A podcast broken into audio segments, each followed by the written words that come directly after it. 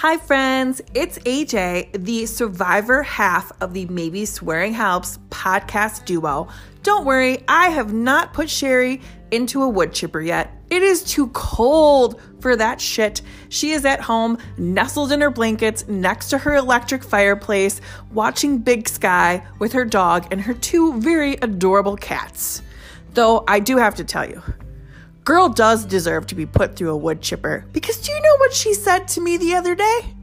She said, Hey AJ, do you remember when you used to look cute? Like you used to wear cute dresses and blouses? Now you just look like you're homeless. That's right, she called me homeless. I actually, in my defense, I actually had to go out and buy a shit ton of leggings and like loungy type shirts because my entire closet is full of a professional wardrobe. And let me tell you, sitting in your skinny jeans all day long, your tummy just begs for freedom. But you know, if she keeps this up and calls me homeless one more time, I am definitely, I am definitely going to shove her head in a snowbank. No, not uh, no, I won't do that. I love her too much. I would never shove somebody's head in a snowbank unless they absolutely deserved it. Like you'd have to step on a, a trash panda's tail or steal his snack or something. In honor of Heart Month, I am bringing you a very special bonus episode, which you are listening to right now, by the way. His heart saved mine, my father's story.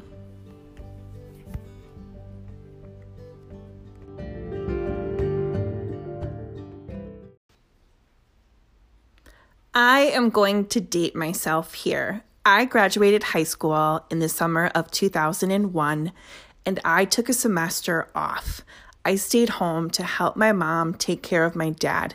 At that time, my dad was sick. We didn't know what was going on with him. And he did not have health insurance. So he did not want to go to the doctor. He was against doctors anyway. So we didn't have the funds for him to receive the care. And that fall, I just watched my dad's health deteriorate and he got worse and worse. He was less vibrant. He wasn't the person that I knew him to be. And I remember right before it was in January, I was supposed to leave for college. I ended up getting bronchitis. And my mom brought me to the doctor, and my dad said, Hey, if you get some antibiotics, do you think you could give me a couple? Maybe they'll help. And I got the Z pack, and you couldn't break up the Z pack, so I couldn't share with him. And I felt terrible, but he was like, Nope, you need them more than I do. You need to be healthy for college. And I just remember he was, even though he was so sick and so weak, he was so incredibly proud when he was packing me up for college. Like he was folding my clothes perfectly and making sure that I had everything I needed, that I had a little refrigerator and a microwave and all of the bedding that I wanted for my perfect dorm room bed. When the day came, we drove up to Ladysmith, Wisconsin. I went to a college that actually closed after my first semester of being there called Mount Senario College. At that time, my major was in forensic psychology. I wanted to be a profiler with the FBI.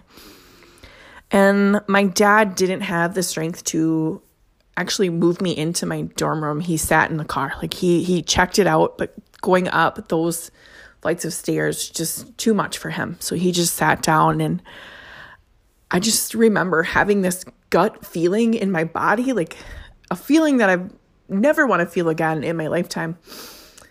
That that was the last time I was going to see my dad alive.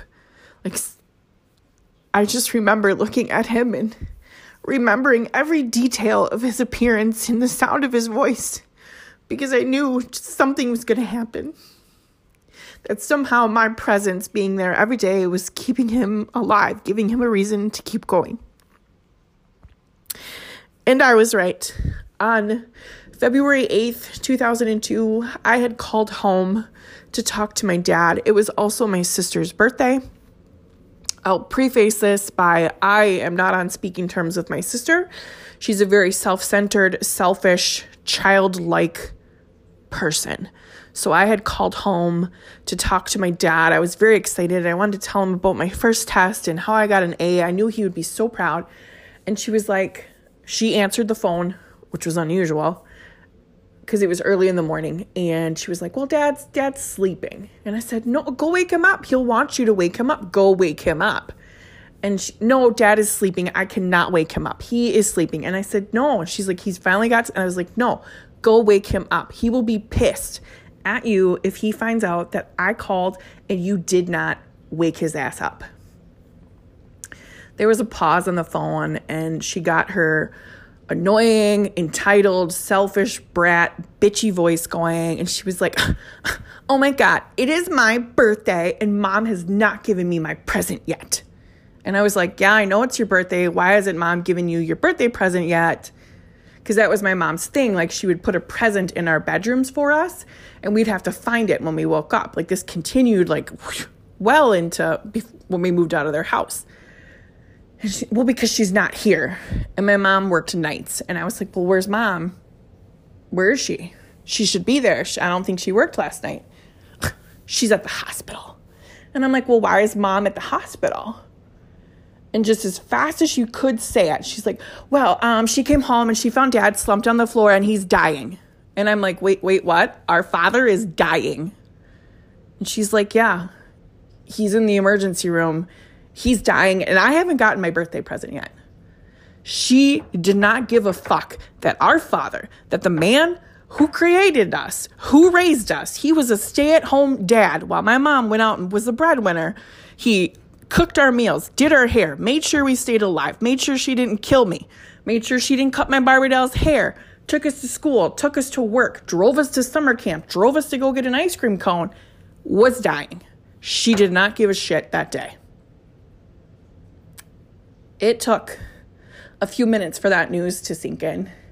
And I remember just hanging up the phone and falling to my knees in my dorm room and just praying to God to take me instead, to put me in his place, because I knew he was too weak to fight the battle. And I thought, well, you know what? If I could trade places, you take me instead and you keep him. My dad was so sick that he had to be transported to the Mayo Clinic. And when he was at the Mayo Clinic in the ER, they gave him a survival score of zero. His heart was fluttering so fast, it was barely pushing any blood through his body. And he had a sudden cardiac arrest that somehow, by the grace of God, he, his heart restarted on its own but it went into VFib. And in the coming days, he was diagnosed with congestive heart failure. They were not able to get his heart rhythm under control, so they did a procedure to reset his heart. And when he woke up from that procedure, he said to the nurse, I feel like I've lost a day. And she said, Yep, a lot of people say that that go through this. I was still at college at this time. My mom wasn't able to come get me. My sister refused, and I actually didn't have a car. So, and I knew my dad would want me to stay in school. He'd want me because that was his dream for me was to go to college so I could come the FBI profiler that I always talked about. So he didn't see me. I came home for spring break and I had the rudest awakening that no daughter should ever get from their 50 year old father. He looked at me. He called me my mom's name, my sister's name. He himself has eight sisters. He called me a couple of their names. To see the light go out of my father's eyes because he couldn't remember my name. He couldn't remember who I was. I was his daughter, his pride and joy, his favorite child, the baby. And he couldn't remember who I was. That was so incredibly hard for me that I made a vow right then and there on that day. I would do everything in my power to help him get his memory back and to never forget who I was again. And slowly but surely he did. His doctor at the Mayo said to me, Why don't you come up with a nickname that when he hears it, he associates it with you. And eventually, hopefully, the brain will remember who you are. So I called him Pete. And to this day, I call him Pete. And he knows exactly who I am. I am his pride and his joy in this world. He tells people, I am successful because my daughter is successful. That is the success of a parent is ensuring that your child is self-sufficient and capable and successful and that they take the world by its balls. His words, not mine.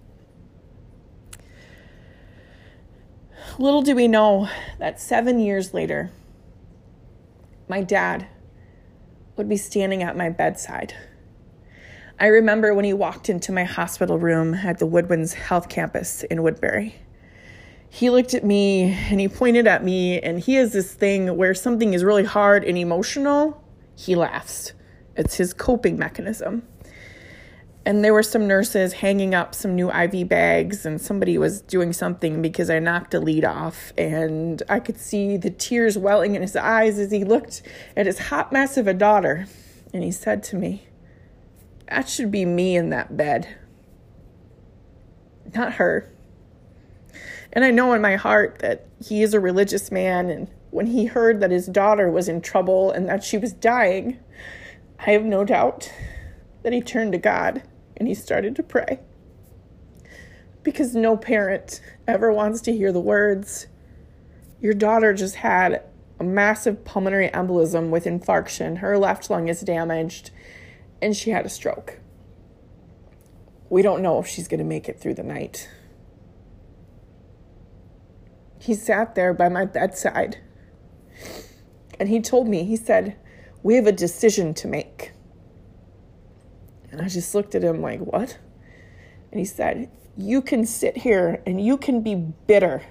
You can be angry. You can be sad. You can sit here and mourn the life that you just lost. Or you can get to your knees and you can look to the sky and you can thank God for choosing you to save. You can walk boldly into your future, to your new life, and you can make a difference. I made a choice to fall to my knees and look to the sky, and I never looked back. My dad was my absolute rock during my recovery. He helped me with Lovenox injections and came to our house to help me with anything that I needed. He would push the shopping cart when we'd go get groceries. He would come and watch my stepchild at the time. He would help me with projects around the house or go to the mall and just carry bags for me. And he would tell me every day, you have to keep the faith. God knows what he's doing. And he was right. God knew exactly what he was doing on that day. And I'm so incredibly thankful that I have 11 years of survivorhood under my belt and that my father, as of yesterday, has 19 years of survivorhood under his belt. Together, we are the ultimate road trip buddies. There is no trip, no road too long.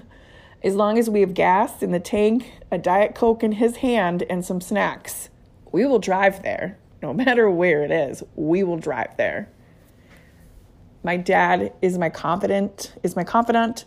He is my cheerleader. He is my therapist and I love, I just love our conversations that we have in the car together. He is an amazing human being, and I'm so thankful that God chose him to be my father. In the summer of 2014, I was 31 years old when I got admitted to the hospital for unexplained sinus tachycardia. They admitted me to the hospital because they saw my dad's. I said this happened to my dad when he was 50. He had a sudden cardiac arrest. His heart was in V-fib. They weren't able to reset it. Um, and he was diagnosed with congestive heart failure. Doctor took one look at me and said, We're going to admit you to the hospital. I'm going to. And I was taken by ambulance from the urgent care clinic to the hospital in St. Louis Park. And while at the hospital, they did an echocardiogram, an MRI, they did a slew of blood tests, which one of them was to check for high C reactive protein, which shows markers of inflammation in the body. It doesn't tell the doctor where the inflammation is in the body, it just tells them that there is an inflammation response going on. And in my case, it was in my heart. And I was 31 years old when I learned that genetics are a bitch. My dad gave me his heart. I had high C reactive protein. I had some inflammation, and because of his health history, I was diagnosed with stage B pre congestive heart failure. I followed in his footsteps. I followed in the footsteps he did not ever want his daughter to follow in. His heart, it saved mine because when I thought about it, in 2002, the test and the knowledge wasn't even there to diagnose somebody's child with the exact same thing that happened to their father. And I have seen the level of care that he has received and how research continues to evolve. And every time we turn around, the Mayo's like, hey, we got this new thing. And my dad's just like the the fucking energizer bunny. He just keeps on going and going and going and going. And I'm like, you know what? This ain't so bad. They're keeping him alive. Research saved his life. It saved my life when I had my stroke and pulmonary embolism, and it's going to save my life. It's no longer a death sentence, and I am not afraid nor am I worried because I know that God has got this, research has got this, science and doctors, and together we'll walk boldly into the night. My dad, his heart saved mine. And I am incredibly lucky to be this man's daughter because, if anything, he's taught me to never give up, no matter how hard things get, no matter how much shit hits the fan. You put your boots on and you keep on fucking walking until your name is called. And now, I will say, my dad is like a fucking cat. He's got multiple lives. Last summer, I got a phone call that no daughter wants to get. My mom called to tell me that my dad was in a car accident, a head on collision, and on the surface, he seemed fine. But she was taking him to the emergency room to get checked out. At the scene, it would happen in Ellsworth, Wisconsin. The Ellsworth Police Department wanted my dad to go by ambulance. He refused because he had his dog Ruby with him, and Ruby would had would have had to gone to their pound. And my dad is obsessed with his dog Ruby. She's a Brittany Spaniel. We rescued her from Iowa. She is like my baby sister. She is adorable, and she herself would not want to be separated from my dad. So the police officer noticed the situation that Ruby was looking at him like, mm my dad was looking at Ruby like, uh So he let him call my mom because Red Wing is just, I think it's like 12 miles away from Ellsworth. And she comes, they drop Ruby off at home, and she brings him to the emergency room. And I just go into autopilot. Like, yes, COVID was a thing. And I knew that there was no way I was going to get into that emergency room. But I thought, you know what? But I want to be there when he gets out of the ER that night because I want him to know that I care about him and that I love him to, enough to be like, hey, here I am sitting out here on a bench waiting for your ass to get done. Or if he had to get admitted, I could wave to his hospital room, you know, because that's what you do for family. You show up when when the shit hits the fan. And when I was driving down, a nurse from the emergency room, she called me and she was asking me some questions about my dad and she was like, Are you on your way here? And I was like, Yeah. And she's like, We're going to make an exception. We want you to come into the. I was like, Oh, I thought people weren't allowed in the emergency room. And she's like, We're going to make an exception because we want you to talk to your dad. Um, he just seems kind of off. He's a little, I don't know if he's normally this cranky. He's talking about magnet fishing. And I'm like, you know, he is cranky individual because he doesn't like the hospital in Red Wing and he doesn't like being in the emergency room and he just wrecked his car and he's worried about his dog. And yes, he did go magnet fishing. And she told me just just come right in when you get here. Uh, the doctor will explain things. And so I get there. I talk to my dad. He's his cranky self. He's hungry. He wants to go home. He's worried about his truck. He wants to go buy a new truck. He's worried about Ruby. And I tell the nurse, I'm like, you know, I, I stepped out and I was like, this is normal for him. Actually, he's normally this cranky. He's a cranky old man without a truck now, without a car. And his doctor, the ER doctor, comes in and I introduce myself and he's like, uh, I got some bad news here. And I'm like, okay. And he's like, you're looking at my dad and he's like, your troponin levels are off the charts. Uh, I've called down to Mayo. We can either admit you here, but we can't because we don't have the the echocardiogram or, or the testing, and we don't have a cardiologist on staff right now. Uh, or you can go home and and the nurse pops in and she's like Mayo Mayo Clinic is on the phone. They need you to order an ambulance right now. They want him sent down to St. Mary's by ambulance right now. And I, I, knew troponin levels were bad. I knew they weren't a good thing and they were a sign of a heart attack or, or, or any type of cardiac event. And they loaded my dad up in the ambulance and it was cute. Two of the EMTs rem- Hey, I remember you. You broke your leg and we helped you out of your house. You got ran over in the parking lot like a year ago. Yes, a couple years ago. Yes, yes, he did. He got ran over in a parking lot by an older lady that was older than him. Anyway, so it was really hard watching my dad get loaded up on that stretcher and they let me walk as far back as to where the ambulance is like to load them up. It was hard because i knew that i couldn't follow that ambulance. If i did there was no way in hell the mayo clinic was going to let me into st mary's. That place was buttoned up like fort knox. They were not going to let me in and the next day his cardiologist a cardiologist calls and talks to me and tells me about my father and he's like your dad had a second sudden cardiac arrest. And i was just like what?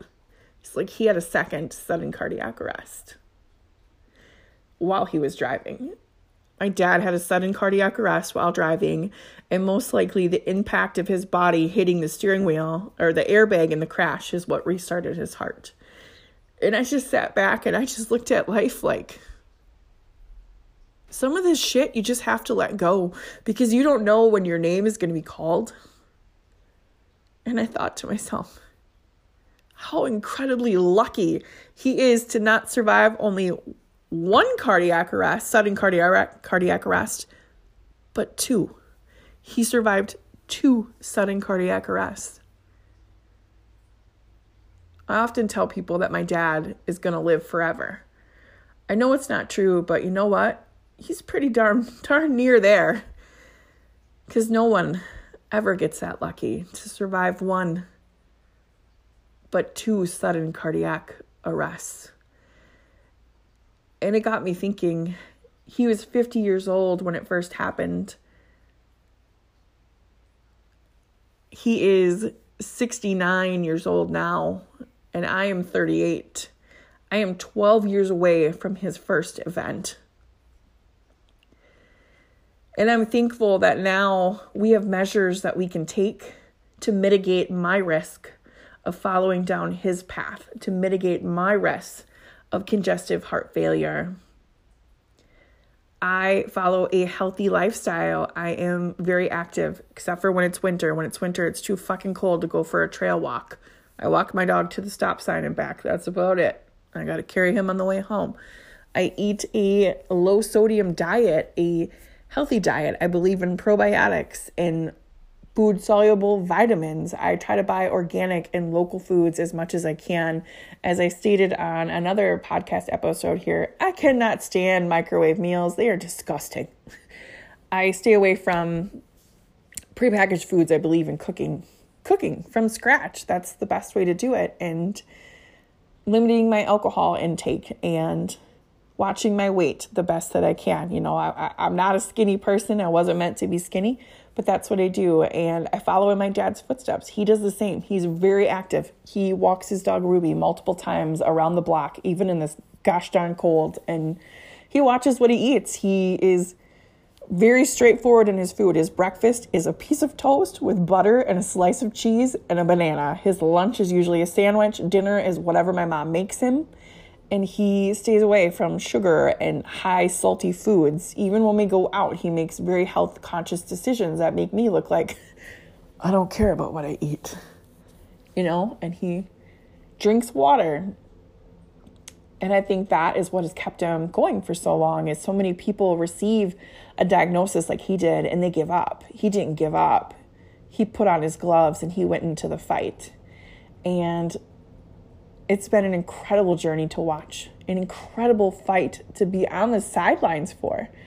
Because there are so many memories that I have with my dad, so many places that I've seen. He danced with me at my first wedding sat there crying at my graduation, cried when I was in a fashion show, cried when he saw me on a billboard, you know, just so many things that if he had not been saved back in 2002 that he would have missed out on.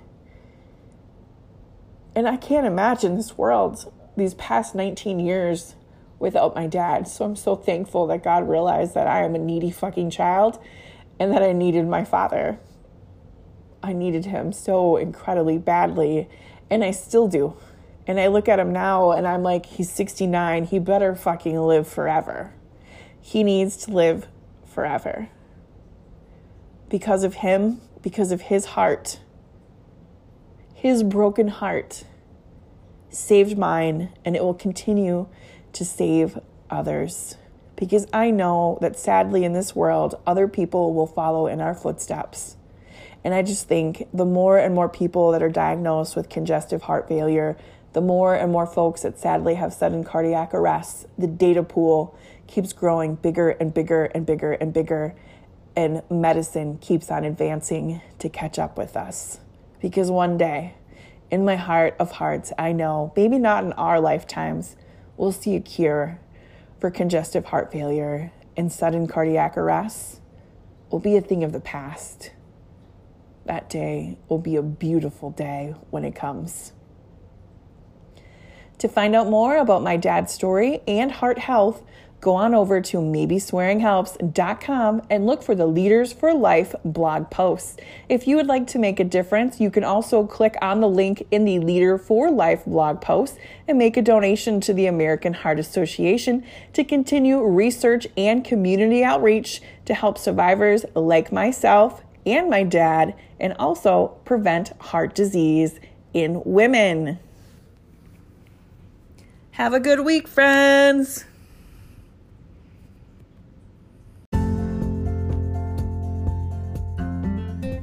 Hey, friends, are you needing some advice on your friendship?